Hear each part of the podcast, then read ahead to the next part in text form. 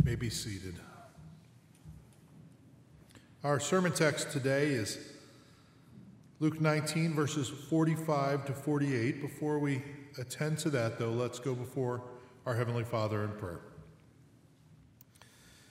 Our Lord and our God, we thank you that you are with us today. For if you were not, then all that we would be doing here would be worthless and empty, meaningless.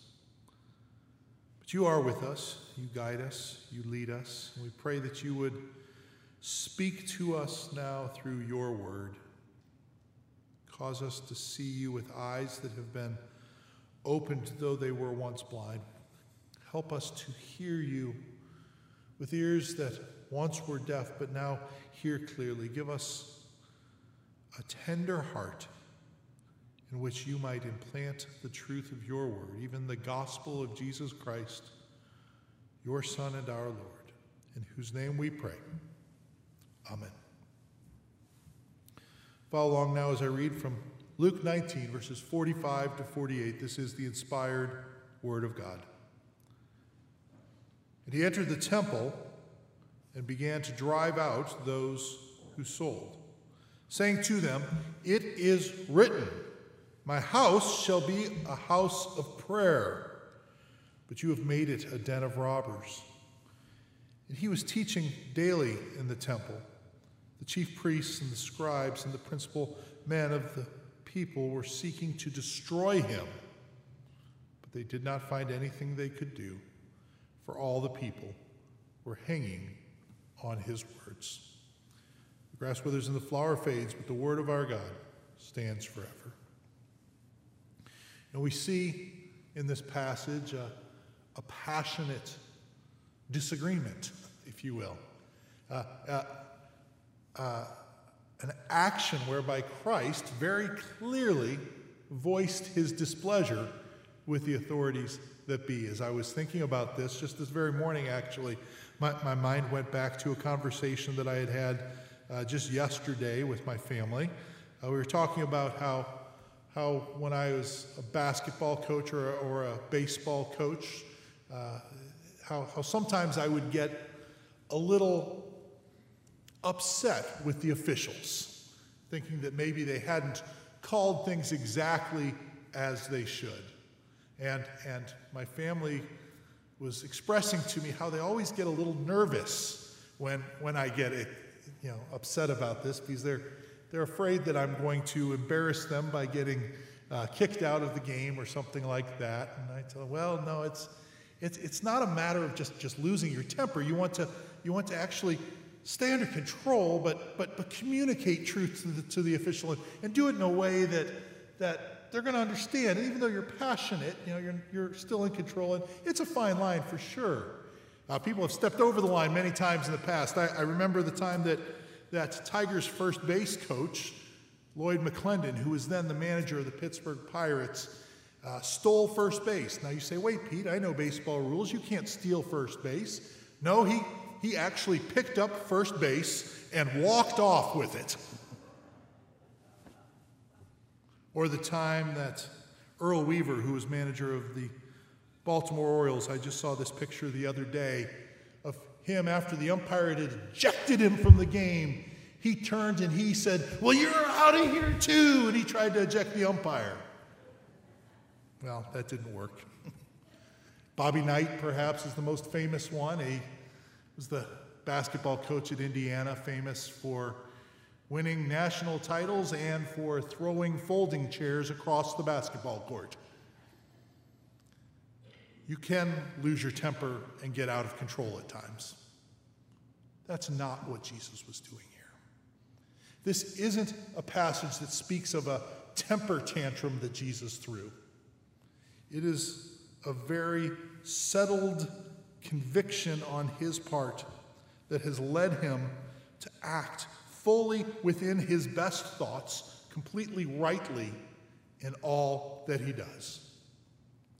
We need to see that this passage centers on the temple. Not just centers geographically, but just what the passage is about centers on the temple. I think we were to see it, it could break down into three parts. Maybe we'd call the three parts Jesus returns to the temple, Jesus retrains in the temple, then ultimately Jesus replaces the temple. We're going to spend most of our time on the first of those. Jesus returns to the temple. That's really the, the meat of this passage, if you, if you will. And, and if we're going to understand the passage, then we need to understand, first of all, the temple, what the temple was. We need to understand that it, that it first of all, wasn't just a building, it was, it was actually a complex. Uh, there, there, there was numerous areas involved with it, and it was it wasn't just like a church today that we might have, or even some kind of church complex. Okay, the, the temple wasn't just any given place of worship, it was physically at the center of Jerusalem. It was the place where God had literally taken up residence. He had decided that he would exist in the midst of his people. He would descend upon a place, and this was the place he had chosen. So, when in the Old Testament we see this talk about God's house, it's not just talking about any generic place of worship. Sometimes we say that, and you know, we came here to the church this morning and we're here in God's house. And, and I think there's a sense in which I understand what we're saying there, but there's a sense in which it's a very wrong application of what's been said by God. When he's talking about his house, he's talking about the temple specifically. And if we want to actually bring that forward into a New Testament Christian viewpoint, more specifically, he, he calls us temples. And so God's house really is more us than the building. But that's a side point. Bringing back to uh, our focus, what, what was the temple? It was at the center of the city. It wasn't just a building, it was a complex. It was the, the dwelling place of God. And as such, it was a religious center, obviously. It was the place where sacrifices were made that atoned for the sins of the people. It was a place where people gathered together to pray with one another.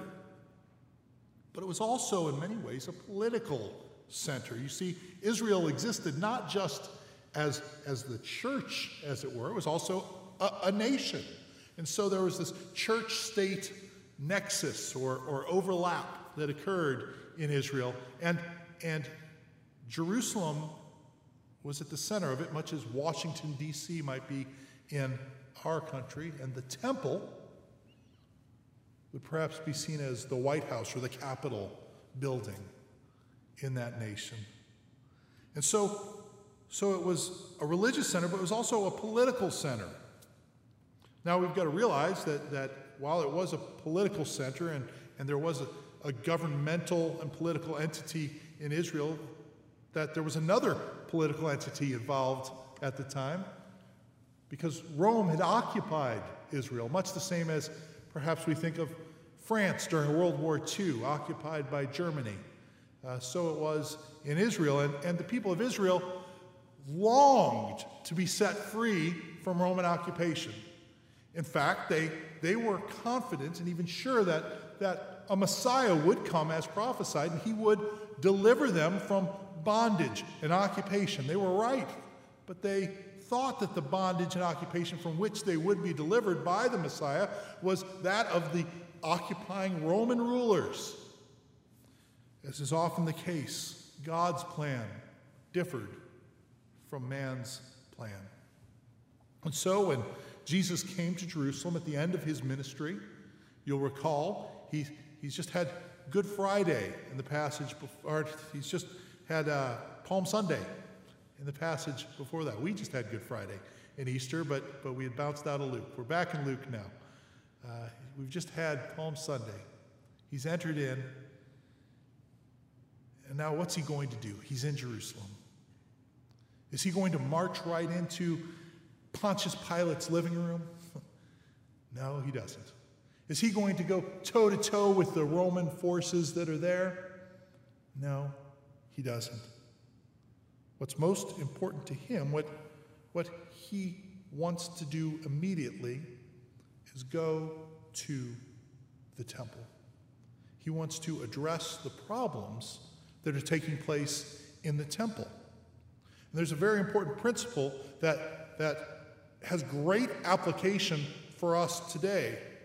And that is this that God is always far more concerned with the way his people relate to him than he is concerned with the way his people relate to the government. We should be more concerned with the church becoming more holy than we are concerned with America becoming great again.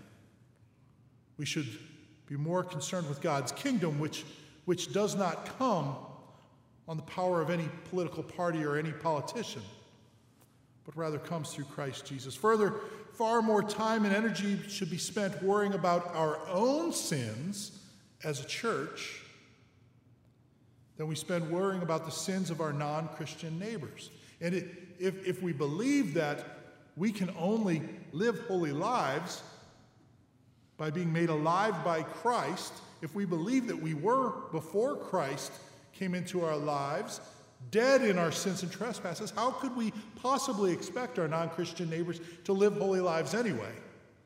If we truly long for them to live holy lives, then the way that we need to go about that is by sharing the gospel with them so that they might experience the new relationship and the new life that we have in Christ Jesus. And when we quote Second Chronicles 7:14, we've all heard this passage. If my people who are called by my name humble themselves and pray and seek my face and turn from their wicked ways, then I will hear from heaven and will forgive their sin and heal their land. We need to realize that the proper referent for us in that is not necessarily the United States of America, but rather the church. God is speaking to his people, the church. And when we repent of our sins, when we trust more in him, when we cry out for healing, it should be for the church, that the church might be more holy, that the church might act in a way that it is called to act. We need to confess our sins, repent of our sins, and walk in faithfulness as Christ has done and does do. We look far too much like the world around us. We are far too quick to abandon God who would stand by us. We are not dedicated to the worship of a holy God as we should be, and we do not work heartily in all things unto his glory. We quite simply are not what God has intended for us to be. And that is exactly the scenario that existed in Jerusalem as Jesus strolls into the temple. The people of God were not what he intended for them to be. Now, Jesus, of course, had been to the temple before. This wasn't his first time there. We recall, most notably, perhaps, in the, in the beginning of Luke, back in Luke 2, there's the birth narratives of Luke, and then what happens is his parents take him to the temple that he might be dedicated to the Lord. And then the very next passage after that speaks of, of when he was young and how they had visited Jerusalem. And then they had left and lost him somehow. And where did they find him when they came back? Once more in the temple. So the life of Christ begins in Luke's gospel, telling us two stories of Jesus going to the temple. And now at the end of his life, once more we were at the temple. Of course, he'd been there in between. In fact, Mark tells us that the day before, on, on Palm Sunday, as he had come into Jerusalem, he had actually gone to the temple on Palm Sunday. But seeing as it was late, he merely looked around and retreated back to Bethany. And then on Monday, the next day, that's where we are now, as Jesus comes to the temple. And he knows what he's going to find. He's not surprised by what is there when he gets there. He knows that it's the Passover and that pilgrims are streaming into Jerusalem, perhaps as many as a quarter million people there, which means that perhaps there are as many as a quarter million lambs to be slain. And we need to understand that as each of them bring their lamb forth to be slain, to, to atone for their sins, that it couldn't be just any lamb. It had to be a spotless lamb, a perfect lamb, without spot, without blemish. And, and they had to pass a priestly inspection. The priest would look at them and make sure that the lamb that they had brought forth was up to snuff. Now, now see, there was a problem. And the problem was this that the priests had a vested interest in rejecting the lambs that people brought. Why? Well, because because let's say you've brought a lamb from home and you, you get there and you bring it and, and you give it to the priest and you say, here's the lamb we're going to, we're going to uh, go ahead and have sacrifice to atone for our sin. He, he might say, well, no, it looks like there's a problem with this lamb, but no worries. We've got you taken care of. We have lambs for sale. In fact, they're pre approved. You know, kind of like the, the credit card mailings you might get. You've been pre approved. These lambs are pre approved. They're great. Don't worry about it. You don't even need to go to the store. We've got them right here on site. They're here. And, you know, for the convenience, they're only 10 times the fair price. Wow. They really did that? Yes, they really did that. Beyond that, the, the people who sold the lambs were there because, because the priest had sold them essentially franchising rights. You know, they were able to erect their shops, to sell their sheep right there on site at the temple. And the high priest took a percentage of what they had made and on top of that, on Passover, everybody had to pay a temple tax. There was a temple tax to be paid. It was, it was a half shekel. Uh, but, but the catch was this it had to be paid in the local currency. But no worries. You've come from a far off city, you don't have the local currency. That's all right. We have money changers on hand. They can change your money for you. It won't be a problem. There's only a 25% charge for exchanging currency. Once again, the priests skimming money off the top. I couldn't help but think as I, as I was studying this week and preparing this week and thinking about this, I, I couldn't help but recall how Martin Luther just, just was, was perplexed and, and, and had horror at the unscrupulous and sacrilegious and even heretical actions in his day of, of the church in their wanting to raise money to build St. Peter, Peter's Cathedral in, in Rome, and how, how they were doing this very same kind of thing. And I wonder how the church could have possibly gone along with this until I remember that they didn't know the scriptures. They didn't have the scriptures in their own languages. And, and because they neglected the scriptures, because they neglected the word of God, they were easily led astray. Let this never be the case with us, for there is nothing new under the sun. Well, imagine the temple area. You're there, there are all around people selling their sheep. All kinds of lamb, lambs here. They're there, they're, they're they're smelly, they're loud, there's people exchanging currency, and they're trying to get your attention. No, don't go over there, come over here, come over here. I've got what you need. Come, come, over here. I've got a better rate than him. Come, come here, come here. Okay, this is in the temple. Imagine, you know, I, I know some of you would, would have great difficulty worshiping here today if, if it were a different worship style than we have right? If, if the music was a little different, or if, if the way we set things up was a little different, or, or even, goodness forbid, if you had somebody sitting in your seat and you had to sit in a different seat, right? You know, these things would make it absolutely impossible for me to worship. Okay, well, imagine the people here. They're here trying to worship. And there are people screaming out and, and animals making noises and wandering around and smelling, and, and there's all this filth and, and pollution and unmitigated sin in their presence, and you can see why Jesus responded as he did.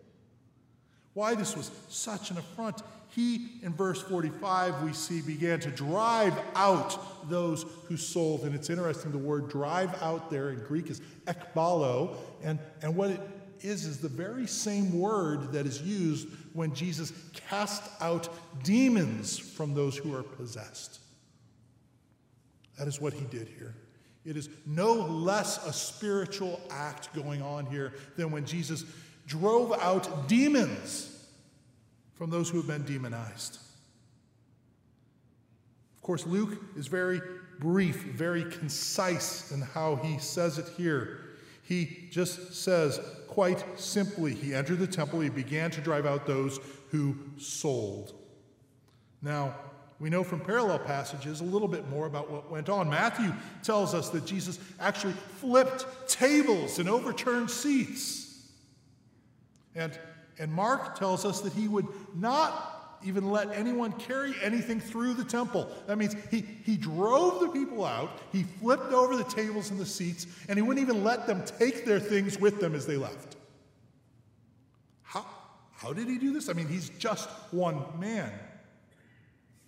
Well, John tells us in, in another tale, and this just to take a quick step back, John has a cleansing of the temple at the beginning of Jesus' ministry, and most commentators think that that is a separate occurrence than this, but it really doesn't matter whether it's a separate occurrence or the same occurrence. We can expect that Jesus acted in the same way in both occasions. And, and, and in John, John tells us that Jesus actually took some cords and fashioned a whip and began to drive people out with a whip. Okay, Jesus is not happy. He is, he is very upset, and he is taking drastic action at this point. He is fulfilling Malachi 3, verses 1 and 2, which read that the Lord whom you seek will suddenly come into his temple. But who can endure the day of his coming? And who can stand when he appears? For he is like a refiner's fire and like fuller's soap. You see, Jesus comes like a, a fire burning, burning in his wrath at this time. If the only Jesus you know is gentle Jesus, meek and mild, you would have not recognized the man who was overturning tables and driving people out with a whip. But who Jesus was on that day and who Jesus is today is the very same. He was and is still the lion of the tribe of Judah. He is fierce and he is mighty and he is powerful. And he is God. He was wrathful on that occasion. And it wasn't just the sorts of things that they were doing, it was where they were doing. We need to know and understand the makeup of the temple to really get the full gist of this. The, the temple, at the core of the temple, was the temple proper, the Holy of Holies, and the most, you know, the, the holy place and the Holy of Holies. They, were, they were at the core of it, and, and that's, that's where God dwelt. And then there was a court of priests outside. That's where the priests obviously were and did their work. And, and regular people couldn't go into that area. They could see into that area, but they couldn't go into that area. But the next area around that was called the court of men. And guess who got to go there? Men, right? And then, and then there was another court out around that. That was the court of women. And that's where the women had to stay. But then the, the largest court around the outside, still within the temple walls, was called the court of the Gentiles. That's where Gentiles had to stay, foreigners or people who were ceremonially unclean. They had to stay out there. And, and there was even a sign that would be posted that they've actually found this and, and unearthed it. There was a sign that said, No foreigner is to go beyond the balustrade in the plaza of the temple zone. Whoever is caught doing so will have himself to blame for his death, which will follow. Welcome to church. It didn't actually say the welcome to church part, I added that. Yeah. So it was very foreboding.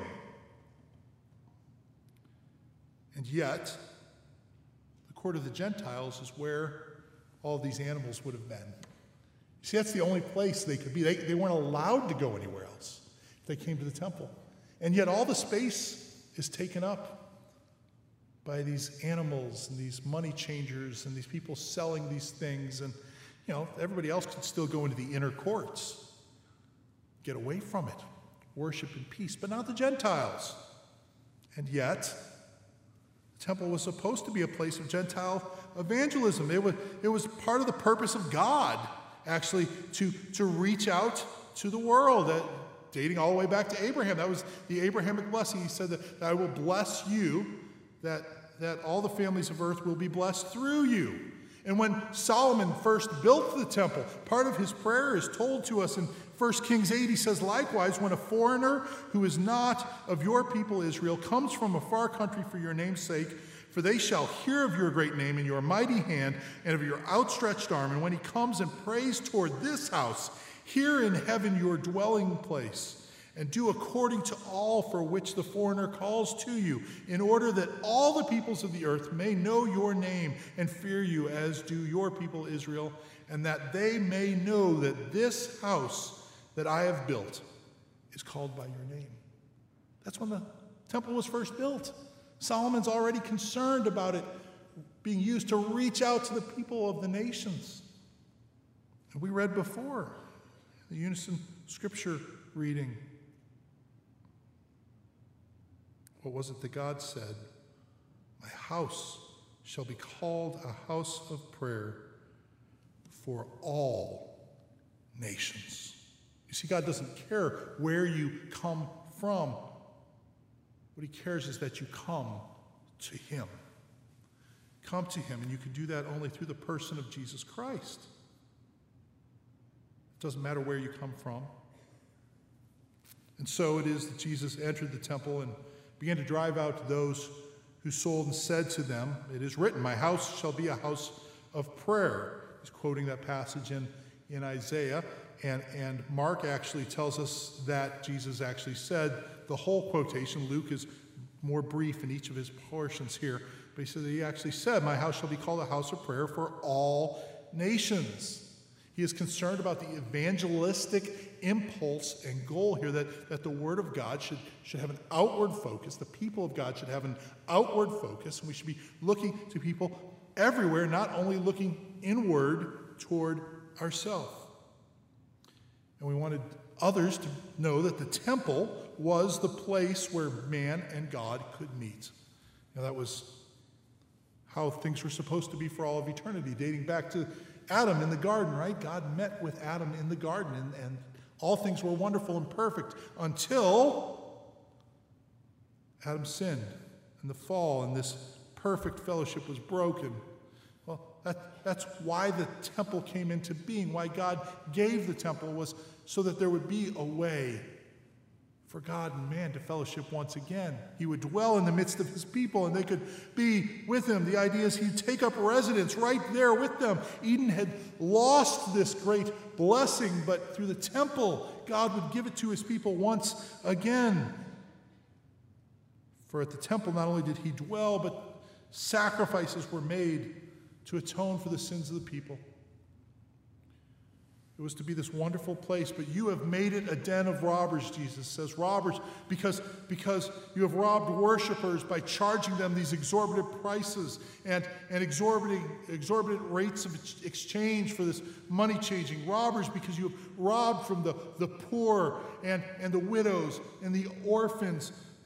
They're supposed to be the focus of your charity eh, and, and of your true religion, and, and yet, Instead, chief priests are skimming off the top and keeping money for themselves and, and turning the, the church, as it were, into a money making scheme for themselves. You are robbers, most importantly, because you are robbing God of your glory, he says. Look, robbing God of the glory that's due his name. And God realizes it. And so, Jesus comes when he says, You made it a den of robbers, he's actually quoting from Jeremiah.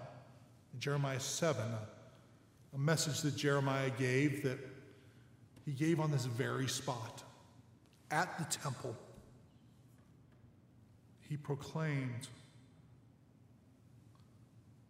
stand in the gate of the Lord's house and proclaim there this word and, say, Hear the word of the Lord, all you men of Judah who enter the gates to worship the Lord. Thus says the Lord of hosts, the God of Israel Amend your ways and your deeds, and I will let you dwell in this place.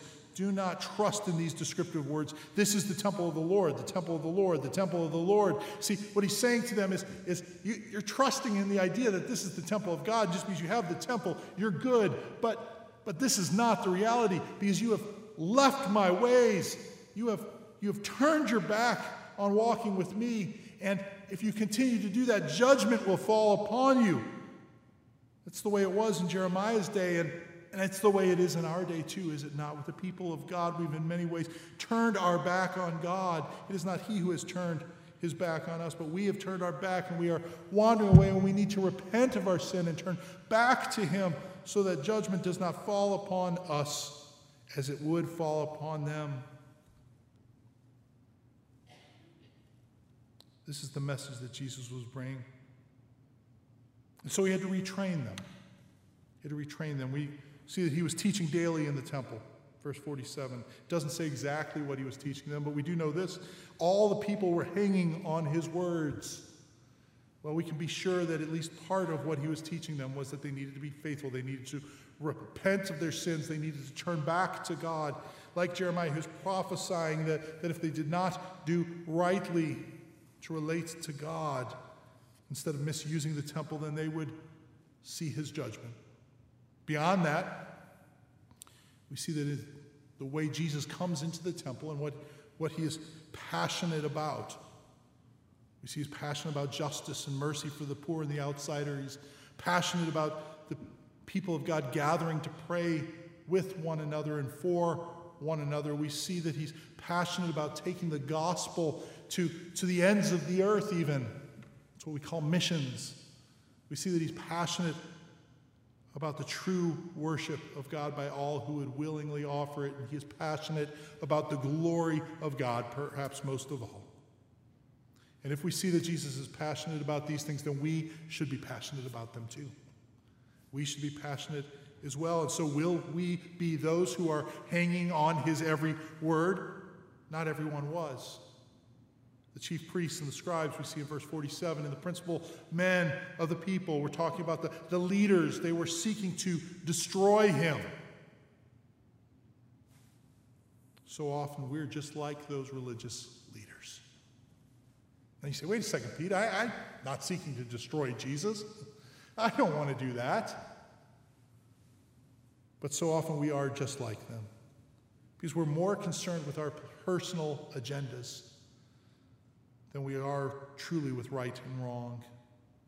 Just think about, think about your political views, for instance, and the criticisms that you're willing to levy against people who, who are of the other party, whatever the other party happens to be for you.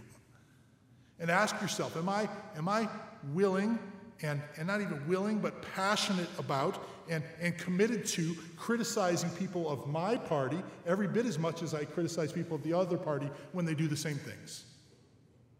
If you say you are, then you're part of a very, very small minority.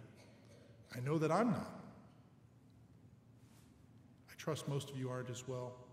And it's because we become more committed to our agenda than we are to that which is good and right and true and beautiful. We must seek after Christ and His glory above all else, His kingdom above all else.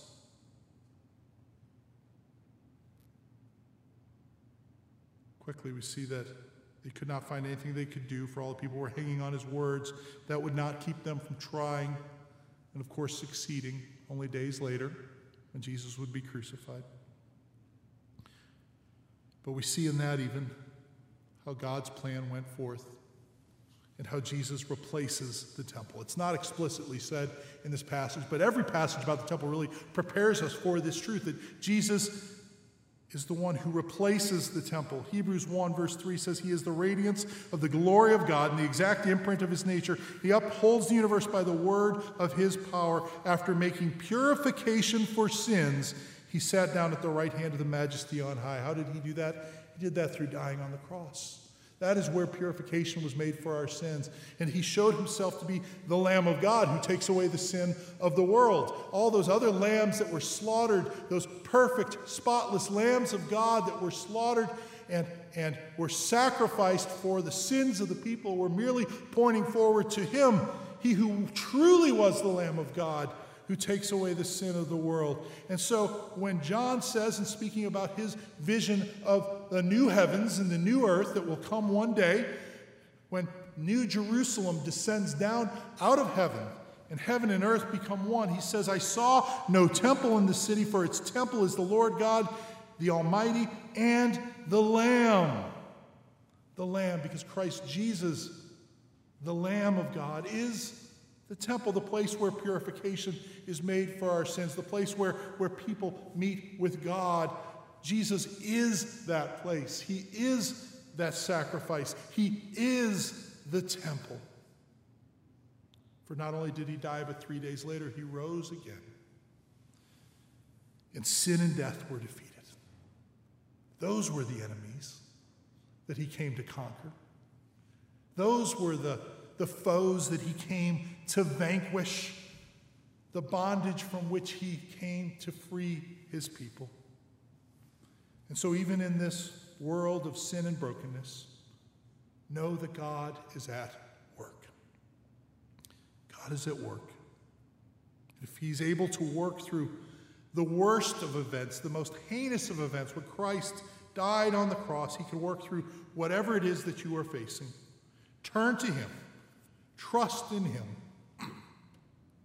Know that this is my Father's world. But let me never forget that though the wrong is off so strong, God is the ruler, yet this is my Father's world. The battle is not done. Jesus, who died, shall be satisfied, and earth and heaven be one. Let's pray. Our Lord, we